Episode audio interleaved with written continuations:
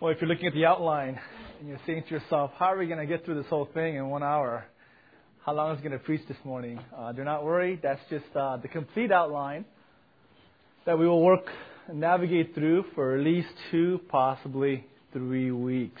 So, wanted to have all of that there um, for your reference. Let me begin by reading to you a newspaper article that was written last year by an Associated Press writer. He wrote, the title of the article is Doctors Left Over 1,500 Tools Inside Patients Last Year.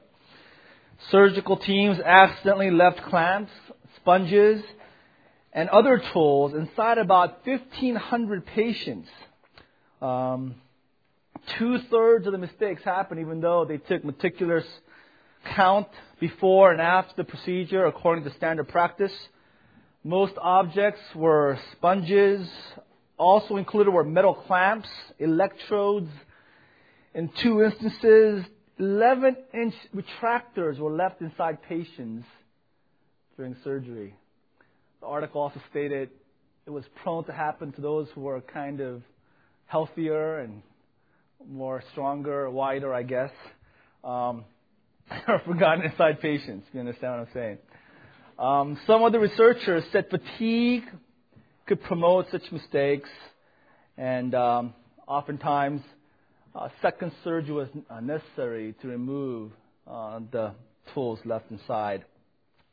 Well, this morning I just start by doing a second surgery on one of my previous sermons. Um, I need to retract something that I taught several messages ago, retracted and restated.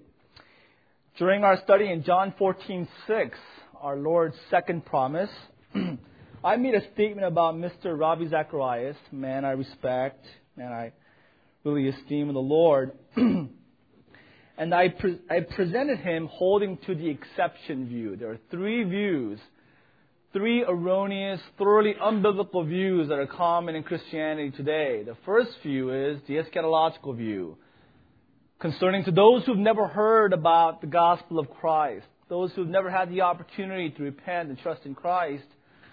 Some Christians believe that there is a second chance in the eschaton, in the end times, after people die.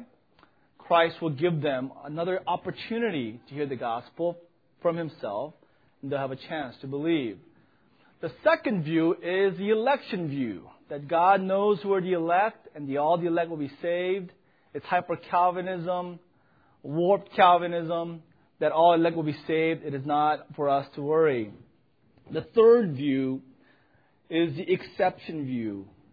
That's the position that says that God has made a special exception to all who are sincere in their religions and they have never had an opportunity to profess faith in Christ, God will make a special exception and save them. So that position states that if you're a good Muslim, a good Buddhist, a good Hindu, and you are faithful to the light that's given to you, God will make a special exception and you will be saved. well, I wrongly included Ravi Zacharias as one of those who are proponents of this view based upon his interview in Lee Strobel's book, Case for Faith. One of our members brought to my attention that Mr. Zacharias is not a proponent of this exception view. Well, upon re-examination, upon looking at the x-rays, once again, I admit that I was wrong to include him as a proponent of this view. I take my work seriously as a student and teacher of God's Word. Precision and accuracy are not auxiliary commitments, they are the main commitments as any teacher of God's Word. So I wrongly and unfairly portrayed his position. Now, I need to continue to uh, uh, make some statements. I still believe Mr. Zacharias is wrong but not the degree of the exception view. If I were to rightly label label him, I'll label him semi exception view, neo exception view, or partial exception view because his position is this that if you are a good Muslim, if you are a good Buddhist, and you've never heard the gospel, there is still hope for you because God will intervene naturally or miraculously. He will give you visions, dreams, send angels to intervene and lead you to the gospel, to a gospel preacher or to the Bible where you will be saved by the gospel. That's his view. And he gives two illustrations. One illustration is of a Muslim woman who was depressed one day and suddenly she said, I need Jesus. And somehow she got hold of the gospel and she became saved. Another illustration that he speaks of is a Sikh man named Sundar Singh who came to know Christ after Christ visibly appeared to him one evening when he was alone in his room. He saw Jesus, Jesus came to him and led him to have a huge, incredible spiritual experience, which ultimately led him to read the Bible, and he became saved. Lee Strobel asked him in the book, You're saying, quote, you're saying that regardless of where a person lives in the world, anyone who re- responds to the understanding that they do already have and sincerely seeks God in some way will be given an opportunity to respond to Him? Is that what you were saying? And Ravi Zacharias responded, quote, I believe so. So it's still erroneous, I believe, but not to the degree of the exception view. Now, what is he saying? He's saying that to those who've never heard the gospel, there is still hope. And the implications are profound. Apostle Paul said in Romans 10:9, "How can they believe unless they hear the gospel?" And then he said, "How can they hear the gospel unless someone preaches the gospel?" A man has to preach the gospel. How can a man preach the gospel unless they are sent? Apostle Paul believed that there was only one way for a man to be saved. It was through hearing of the gospel by a preacher. There is no other way. In fact, if anyone should believe, should believe this semi-exception view, it should be the apostle Paul because what happened to him? In Acts chapter 9, on the road to Damascus, Jesus Christ appeared to him, opened his heart, closed his eyes, sent Ananias to proclaim the gospel to him. So if anyone would say this is right. It should be Apostle Paul. But what did he do? No, he didn't say, you know, we don't have to worry about evangelism. We don't have to worry about missions. They will come to us. Christ will intervene. Christ will show himself to all people who are sincere in their faith. He didn't do that. He didn't say that. He exerted himself.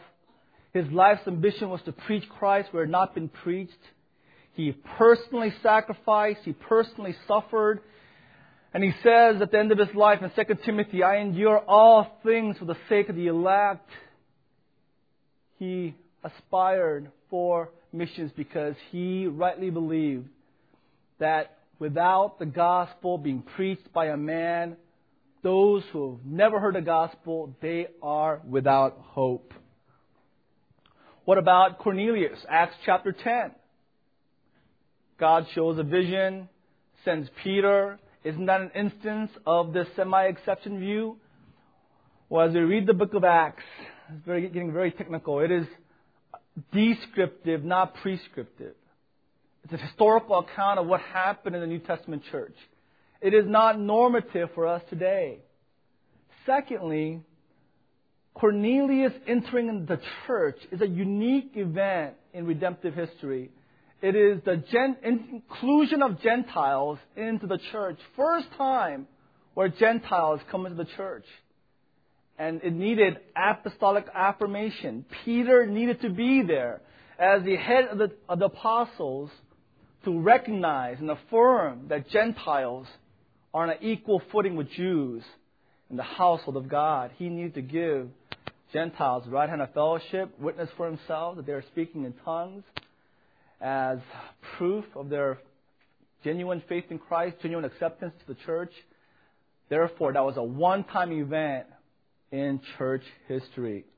So, although Mr. Zacharias is not wrong to the point of the exception view, and I do apologize for my lack of precision, um, he is still, we believe, erroneous in his view that without the gospel, there is no hope. I mean, church missions tells us that.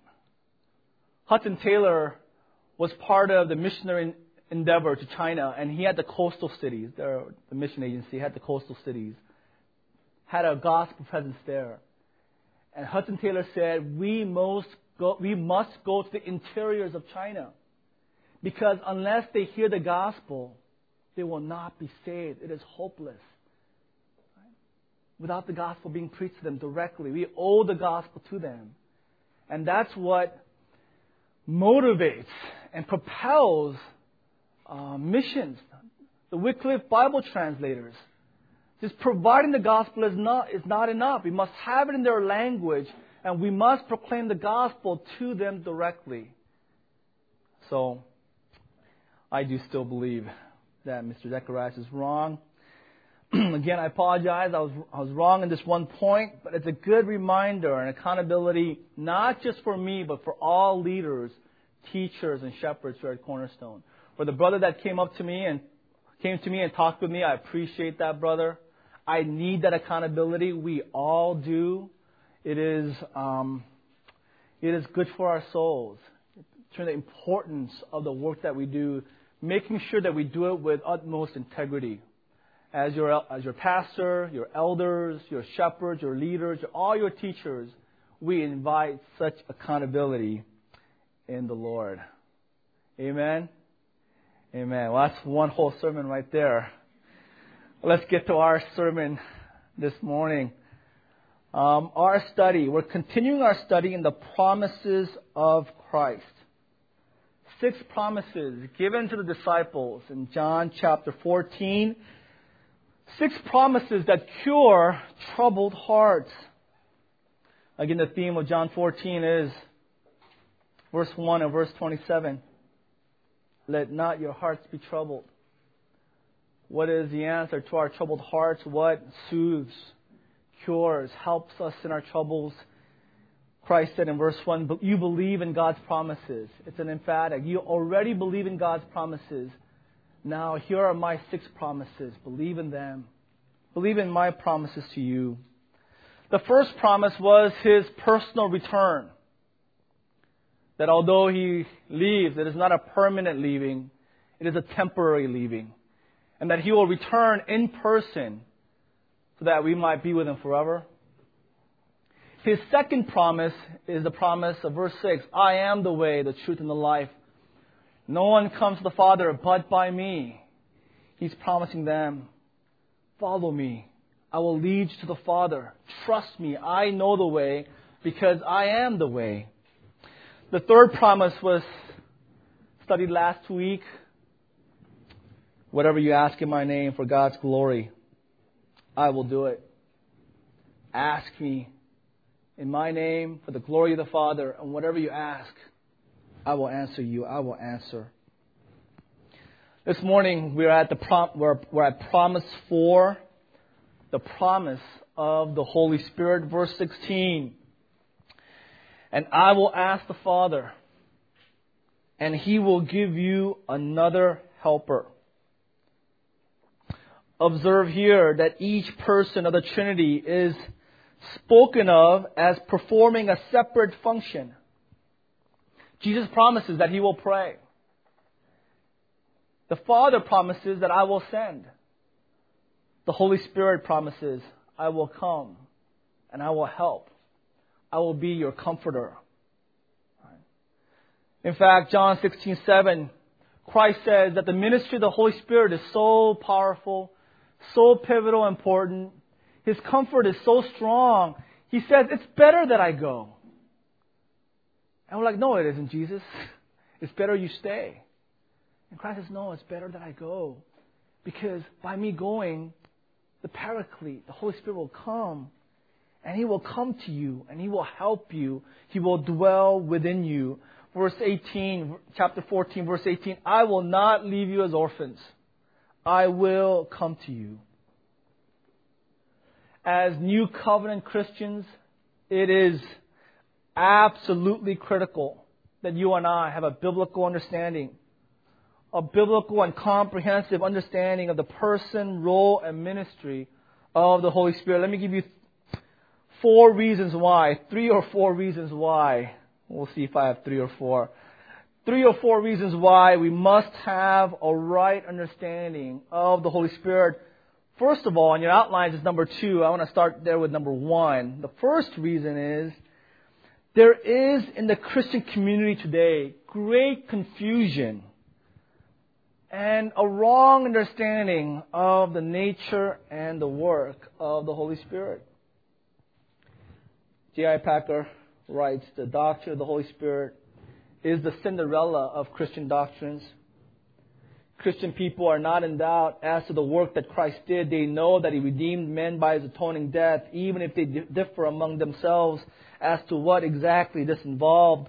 But the average Christian is in a complete fog as to what work the Holy Spirit does. And isn't that true? If I were to ask you about God and the attributes of God, I think most of us would be able to answer clearly. If I were to ask you about justification by faith alone, through grace alone, in Christ alone, you would be able to answer. If I were to ask you about inerrancy, infallibility, sufficiency of scriptures, I think you would, you would know how to a- answer. If I were to ask you about the Holy Spirit, if I were to ask you what it means to be filled with the Holy Spirit, if I were to ask you baptism of the Holy Spirit, or even spiritual gifts, I think most of us would be hard pressed to give clear, biblical, cogent answers to these questions. In, in a weird way, a particular movie and a particular scene in a movie has caused just great confusion, has done more to confuse Christians than anything else in our modern society. It was a couple decades ago. Maybe you've seen this movie. Uh, this guy has to like fly a plane and drop a bomb into this planet. And then he has all this technology surrounding him. He's got this joystick and people trying to kill him. And then as he's, he has to calculate it perfectly to drop this bomb into this particular area to win this battle. And then he hears a voice. And then the voice is, use the force, Luke, right? Don't think. Turn off your mind. Don't trust your rationale. Right? Don't be logical. Don't be rational. Turn off technology. They're an enemy to the force. Right? Close your eyes. Use the force, Luke. And then they say to one another, May the force be. So you guys seen the movie, I guess, right? well, true or not, this is this kind of theology has infiltrated the church.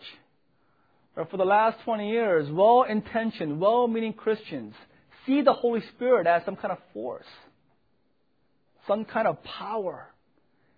And in prayer, in ministry, they use the force right? They use the Holy Spirit. They control the Holy Spirit. They throw the Holy Spirit, right? They use the power of the Holy Spirit and they control it. They tap into that power, and in a mystical, spiritual way, they try to exercise even spiritual gifts.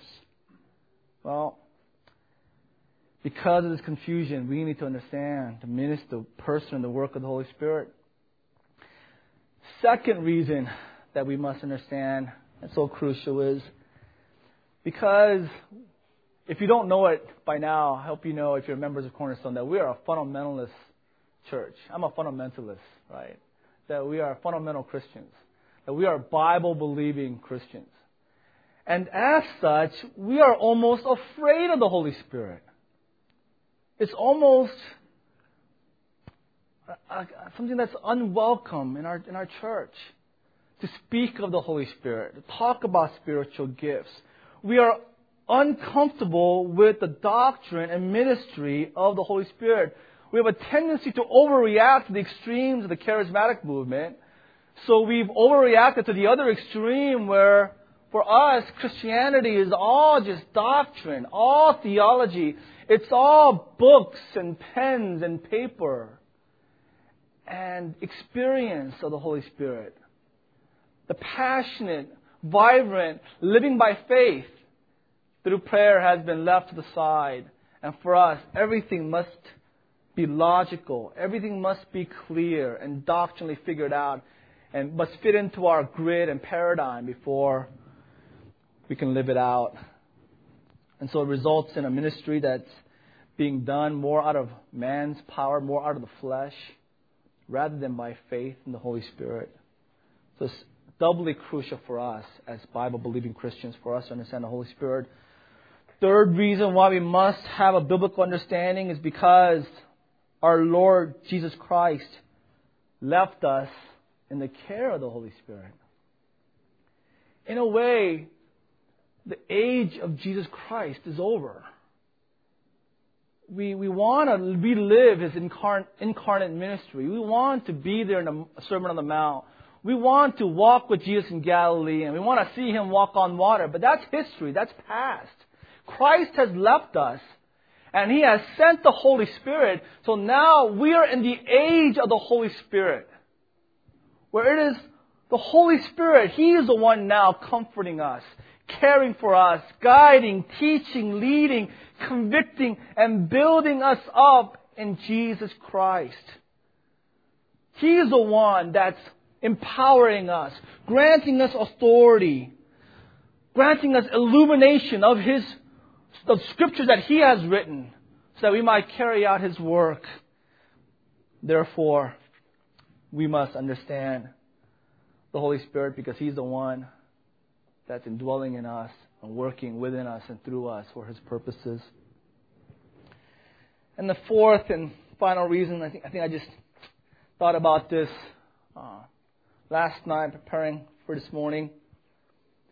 You know, people might think the doctrine of the Holy Spirit, theology of the Holy Spirit, pneumatology is irrelevant and practical, and it's just doctrine for us to know, but not to be practiced. It's not practical, and I would disagree with you vehemently. I would say because we're in the age of the Holy Spirit, this is the most relevant doctrine. This is the most practical. Like all of us, we want to be spiritual Christians. Even the world, non Christians, they want to be spiritual. They don't want religion, they don't want Christianity, but they want spirituality. Well, brothers and sisters, how can we be spiritual without the Holy Spirit? That's not a possibility. If you're trying to be a spiritual Christian, if you want to abound in the fruits of the Holy Spirit, Galatians 5:22, how is that possible if you don't know the Holy Spirit? If you don't know how the Spirit works. I mean, this is one of the reasons why, one of the reasons for the charismatic extremes. They think spirituality is speaking in a foreign language. They think spirituality, one lady, while she was preaching, stood still for 18 hours. You know, and that was, everybody said, wow, look how spiritual she is.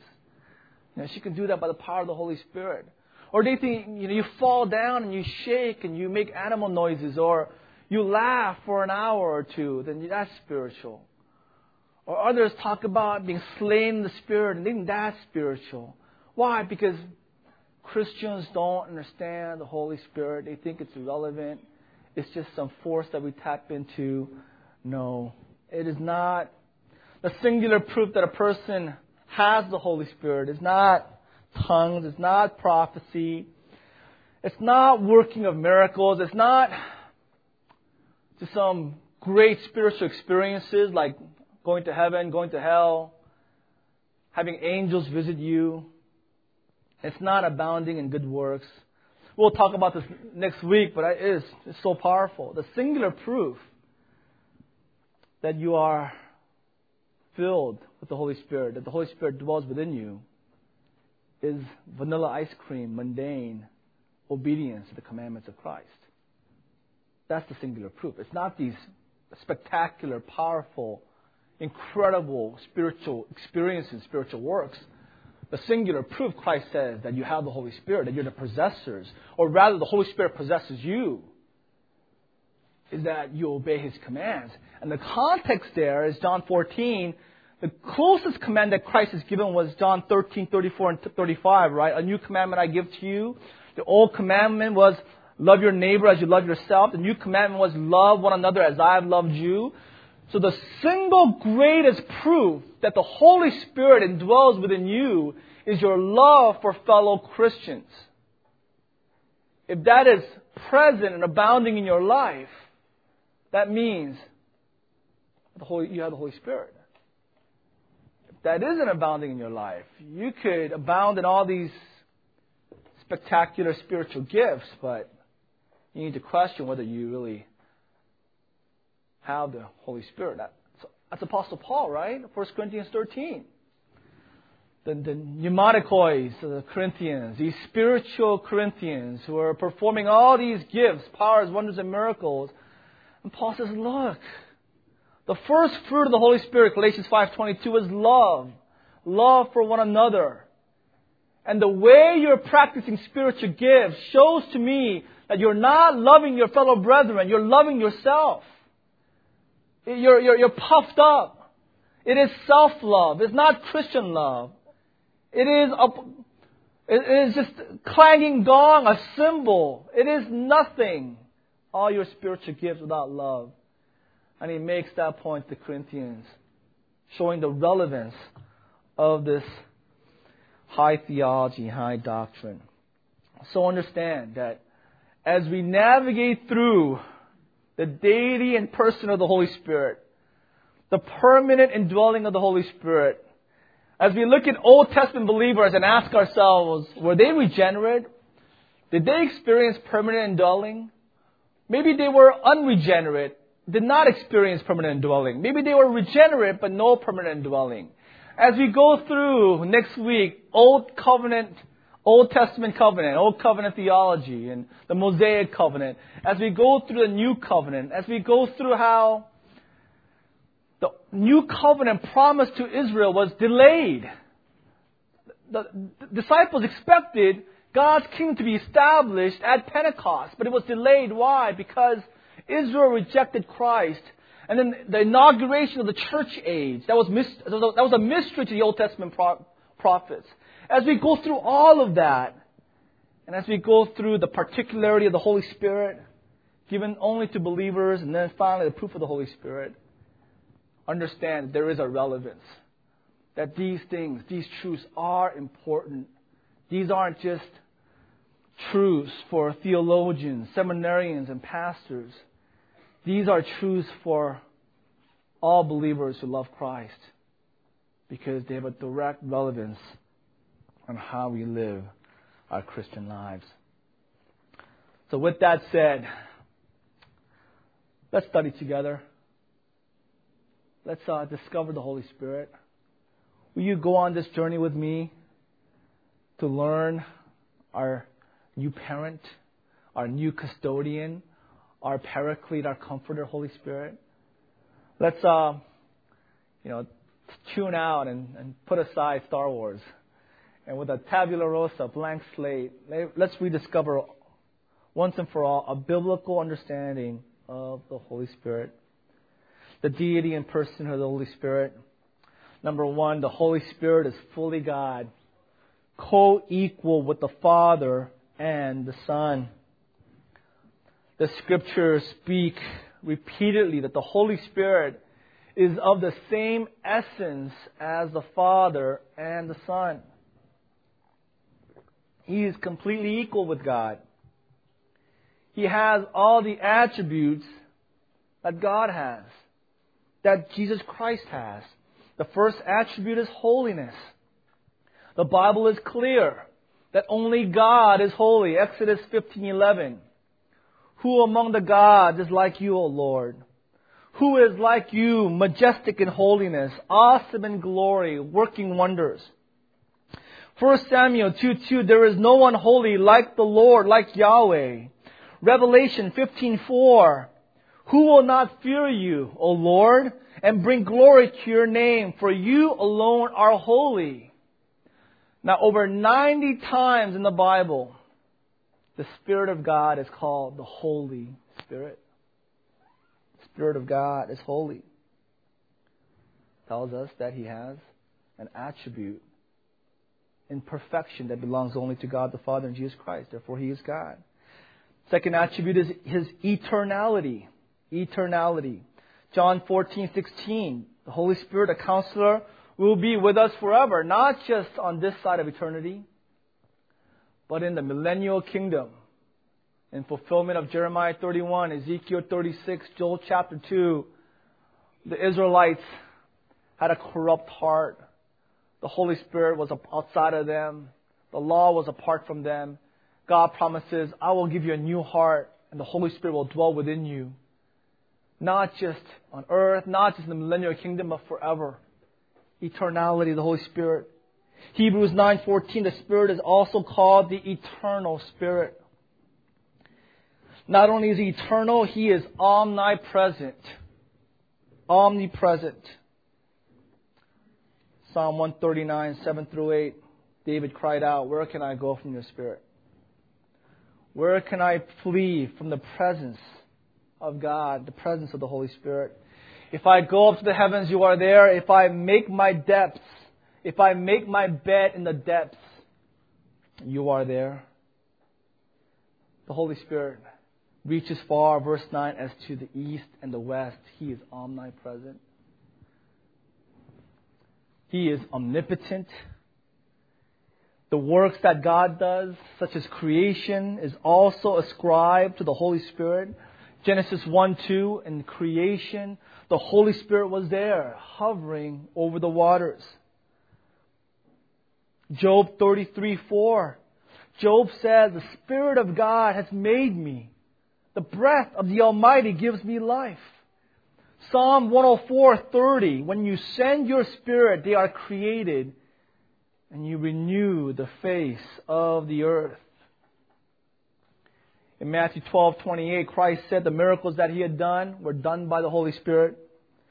Romans 15:18 through 19 Paul says that the works that he has performed in his ministry was done by the Holy Spirit as well. Not only is he omnipresent, not only is he omnipotent, he is also omniscient. The Holy Spirit knows all things. 1 Corinthians 2.10, the Spirit searches all things, even the deep things of God. Verse 11, he goes on, the Spirit of God knows all things, knows the thoughts of God. John 14.26, he knows all things. Therefore, he is able to teach us all things. Just like the Father, just like the Son, the Holy Spirit is omniscient. These are the attributes that belong to God, belong to the Son, and they belong to the Holy Spirit. Not only does he have the attributes of God, he is also equated with God in the Scriptures, equal with God. The triadic formula is found in many places in the Scriptures. For example, for example, Matthew 28, 19. There are three persons. You are to baptize them, God the Father, Jesus the Son, and the Holy Spirit. And Christ says in a singular name. Three persons, but they share one name. Why do they share one name? Because they're equal. This verse indicates both plurality and complete unity. In a discussion of the Holy in the discussion of spiritual gifts in 1 Corinthians 12, 4 through 6, Paul puts the Spirit, the Lord, and God in grammatically parallel constructions. 1 Corinthians 12, 4 through 6, Paul says different kinds of gifts, but the same Spirit. Different kinds of service, but the same Lord. Different kinds of workings, but the same God. Likewise, in 2 Corinthians 13, 14, Paul closes his letter with a three-part prayer. May the grace of our Lord Jesus Christ and the love of God and the fellowship of the Holy Spirit be with you all. Triadic formula, placing them on an equal level. All is God. Secondly, divine names are given to the Holy Spirit divine names. In Acts chapter 5, verse 3, the apostles tell Ananias and Sapphira they lied to the Holy Spirit. In verse 4, they say, You lied to God. One of the names given to the Holy Spirit is God. You lie to Theos. You lie to God, to the Holy Spirit. In Isaiah chapter 6 in the Old Testament, we see Isaiah entering the temple of God. He sees a vision of Yahweh sitting on his throne. The seraphim surround him, crying out, Holy, holy, holy is the Lord God Almighty. And in response to um, worship and uh, salvation and sanctification of Isaiah, God responds in verse 9 Go and tell this people, be ever hearing but never understanding, be ever seeing but never perceiving. That's what God says. In Acts chapter 28, verse 25, the Bible says that the Holy Spirit spoke these truths. Yahweh spoke in the Old Testament. New Testament says that's the Holy Spirit. They're equal. Another word interchange is seen in 1 Corinthians 3:16 and 1 Corinthians 6:19. 1 Corinthians 3:16, do you not know that you are God's temple and that God's spirit dwells within you? We are temples of God and also temples of the Holy Spirit. Not only does he have the attributes of God, not only is the Holy Spirit equated with God, he also does the work of God. As stated previously, he, he creates. Genesis 1 2, Job 33 4, Psalm 104 30, Matthew 12 28. The Holy Spirit saves. Jonah 2 9 says, Salvation is of the Lord. And here, John 3 5 through 7, Jesus Christ says, that no one can enter the kingdom unless he is born of water and of the Holy Spirit. Flesh gives birth to flesh, but the Spirit gives birth to spirit. The Holy Spirit saves. Titus 3 5. He saved us not because of works done by us in righteousness, but in virtue of His own mercy, by the washing of regeneration and renewal in the Holy Spirit. Not only does He create, not only does the Holy Spirit save, but He also sanctifies. The Holy Spirit does the work of sanctification in believers. 2 Thessalonians 2.13 We are sanctified through the work of the Holy Spirit. Holy Spirit has the attributes. He is called, he is seen as equal with God in every way. He also does the work of God. Not only is the Holy Spirit God, He is also a person. He is a person. Now, He's not a force. He's not an abstract spirit. He is a person. Charles Spurgeon said, We are so accustomed to talk about the influence of the Holy Spirit and His sacred operations and graces that we are apt to forget that the Holy Spirit is truly and actually a person, that He is an actual life an existence. He is a person in the essence of the Godhead. God the Holy Spirit is not an influence, is not an emanation, not a stream of something flowing from the Father, but He is as much an actual person as either God the Son or God the Father. In John 14, 16, Christ says, I will give you another helper. Another meaning, someone like God the Father. God the Father is a comforter. He is a helper. I am a comforter. I am a helper. Just like the Father, just like me, I will give you another helper, and that is the Holy Spirit. And just like we have a personal relationship with God the Father, and just like we have a personal relationship with Jesus Christ, we have a personal relationship with the Holy Spirit. All these indicate, for lack of a better term, that the Holy Spirit has a personality, that He is a person. A few characteristics of personhood. First of all, intelligence. Holy Spirit has intelligence. 1 Corinthians 2.11, the, Spirit, the Holy Spirit knows. Romans 8:27 refers to the mind of the Holy Spirit. The Holy Spirit makes judgments that are good to him. Acts 15:28. It seemed good to the Holy Spirit to not, to not add any obligations to Gentile believers. Holy Spirit has a mind, has intelligence. Secondly, the Holy Spirit has, has a will, makes decisions, He determines. 1 Corinthians 12:11 says that the Spirit determined allotting of spiritual gifts to each believer. Secondly, communication. The Holy Spirit speaks. Numerous verses say that the Holy Spirit spoke.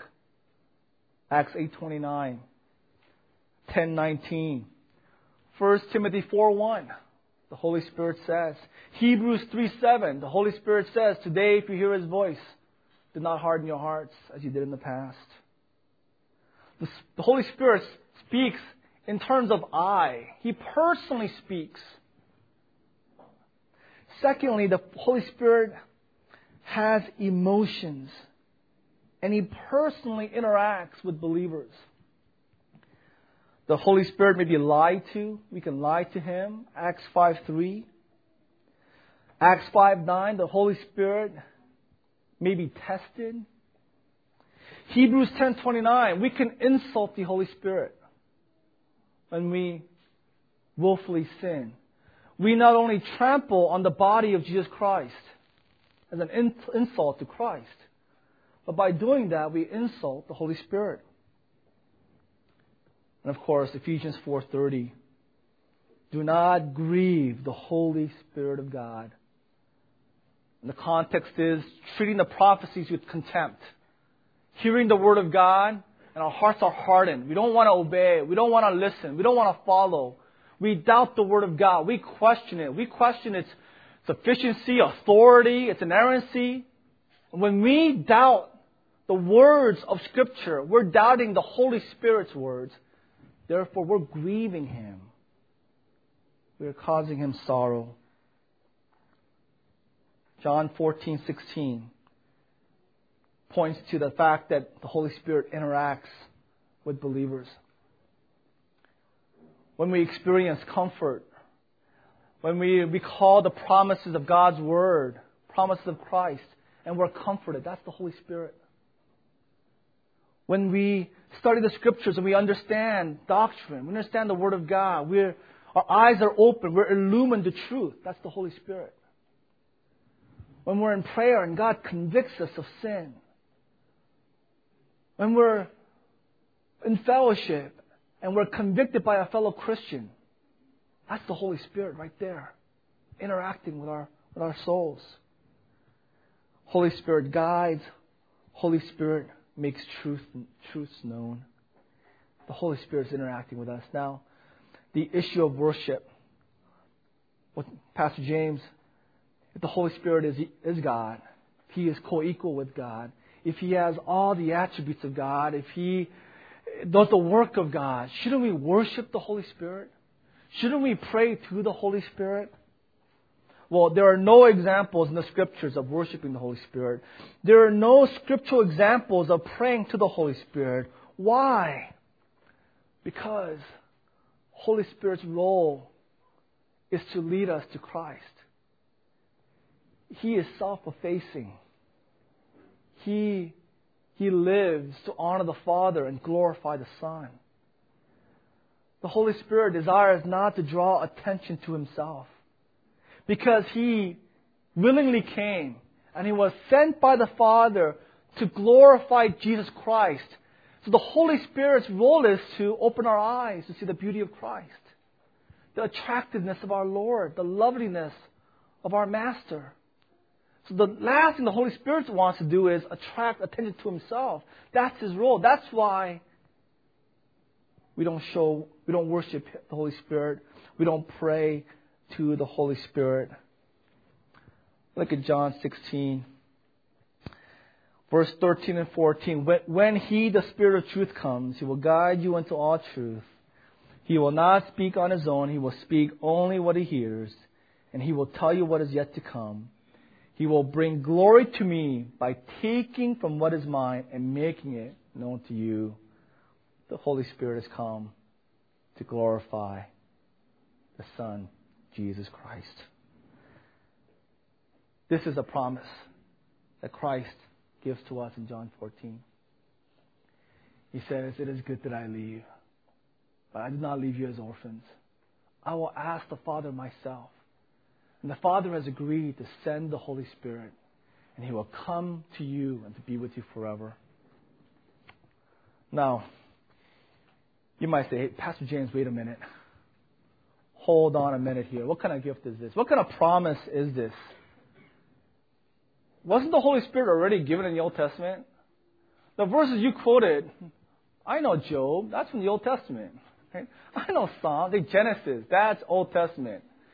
You know, it's like when I was young, I got a sweater for Christmas. And I said to myself, what kind of gift is this? I already have a sweater, right? Why do I need another one? Give me a toy that I don't have. That's a gift. Don't give me what I already have.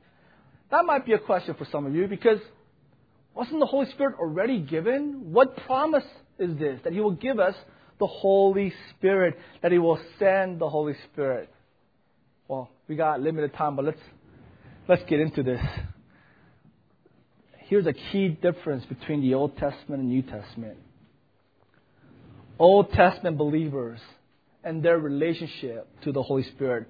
What is the difference between the Old Testament believers in the Holy Spirit and New Testament believers in the Holy Spirit?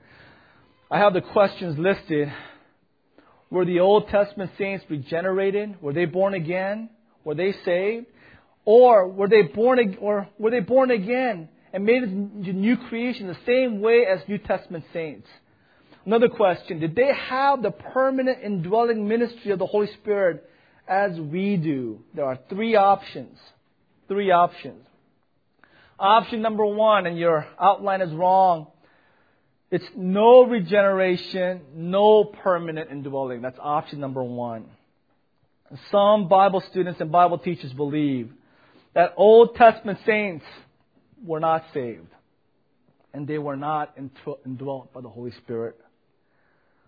Figures such as Abraham, Moses, David, Isaiah, Jeremiah, the Holy Spirit dwelt with them. Right? They dwelt, he, the Holy Spirit dwelt among them, but not within them, and certainly not permanently. An impartation of salvation, of a new heart, new spirit, was is only given after the cross, so they were not saved. They were not regenerate. Second option is regeneration and selective permanent indwelling. Selective permanent indwelling. These proponents say it is hard to believe, nearly impossible to say, that these Old Testament saints were not saved, were not regenerate. Just look at their lives. Consider the lives like Abraham, David, Daniel, Jeremiah, Women like Ruth and Hannah, surely they could not live such lives if they were not truly born again. Their lives of faith and obedience, their character of love humility, their commitment to the glory of God tell us that they were born again, that they were saved. And yes, the Holy Spirit did not dwell in all Old Testament saints, but some, the truly giants of the faith, the Holy Spirit indwelt in them. That's the second view. The third view is regeneration, but no universal permanent indwelling. This view is that yes, Old Testament saints were regenerated, but they were not permanently indwelt. Regeneration in terms of their salvation, but the Spirit's presence was an abiding presence. That can and did leave when the person sinned. Uh, one way the Holy Spirit was given to the Old Testament saints was to the kings of Israel. Bible students call this theocratic anointing. It was first given to Moses. The Holy Spirit gave him wisdom, administrative ability, uh, military skills to ably lead the nation of Israel. Jethro came in Exodus 18 and said, Moses, you can't handle this. Appoint 70 elders. and they will take care of the judicial matters of Israel. And so the Holy Spirit came upon these 70 elders to rule and lead Israel. It came upon Saul in 1 Samuel 10, King Saul. He was previously a young farm boy. He was so inept, he couldn't take care of donkeys. He was inept. But he was chosen by God, and the Holy Spirit was given to him. He became an able, mighty, powerful ruler of Israel. But in 1 Samuel 15, as soon as he sinned, what happened? The Holy Spirit left. And in that instant, that ability was gone. That anointing disappeared. And he became a demented, inept leader who feared man, no longer feared God. And you saw the decay of his spiritual life where he committed suicide in the battlefield in shame. When David in 2 Samuel commits sin with Bathsheba, murders Bathsheba's husband Uriah. He goes to God in Psalm 51 and he prays. What does he pray? Take not your Holy Spirit from me. He was not saying, Don't take away my salvation. He said, When the child died, I will go to the child. Will he come to me? Right? He knew he was going to God the Father and will see his child. His fear was to have the same thing happen to him that happened to King Saul. When the Spirit of God left, he became a demented, inept leader, suffering in shame. And he prayed, Lord, do not take away this theocratic anointing from me, even though my sin. Show me mercy. Show me grace. In John 14, what is Christ promising? Christ is promising not just regeneration to all who believe in Christ, but he's promising permanent indwelling. Permanent indwelling. John 14, 16. My Father will give you another helper to be with you forever. 17, part C, last part. You know him. The Holy Spirit, He dwells with you, and He will be in you. Verse 16, forever. David never experienced that. Saul, Solomon, Old Testament saints never experienced this. This is what all Christians experience the permanent indwelling of the Holy Spirit. He'll never leave us. If you have an Arminian bone in your body, look at verse 16 and 17. Forever. Forever. Let me close with some implications of the Holy Spirit. A lack of time, I'll just, go over a couple things. Um,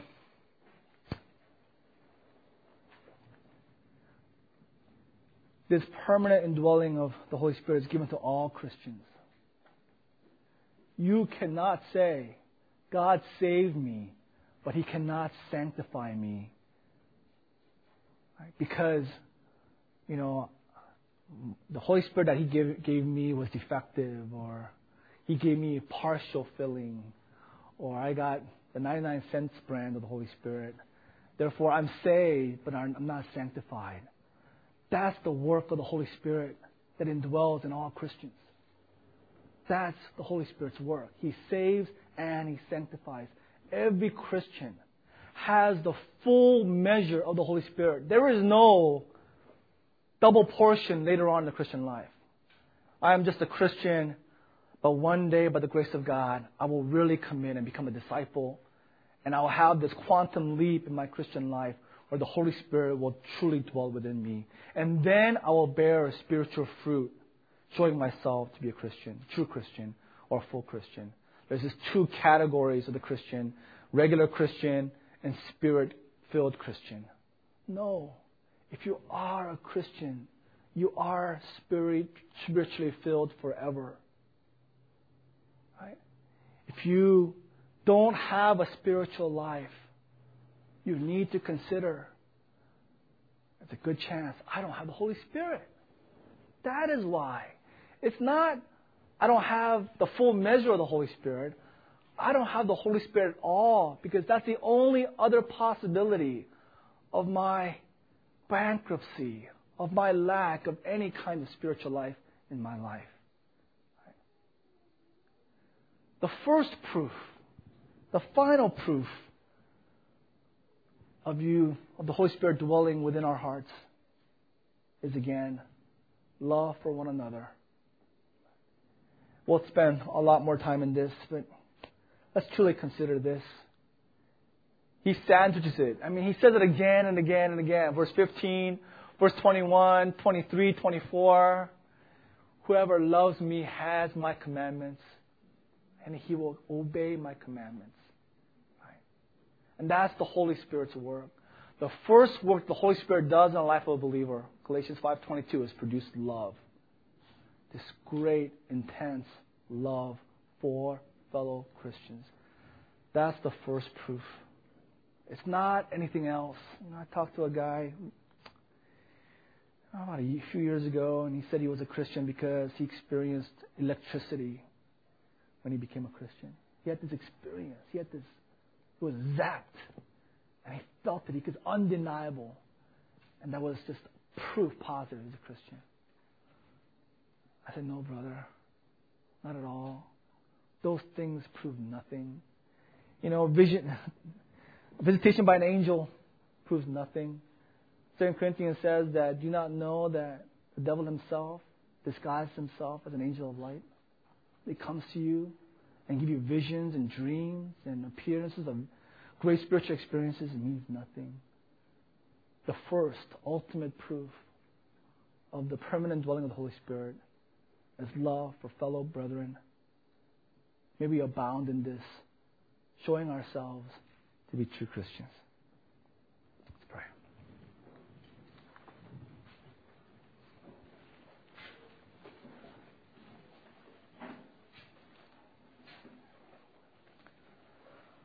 Oh, Father, what lofty truths from the Old and New Testament.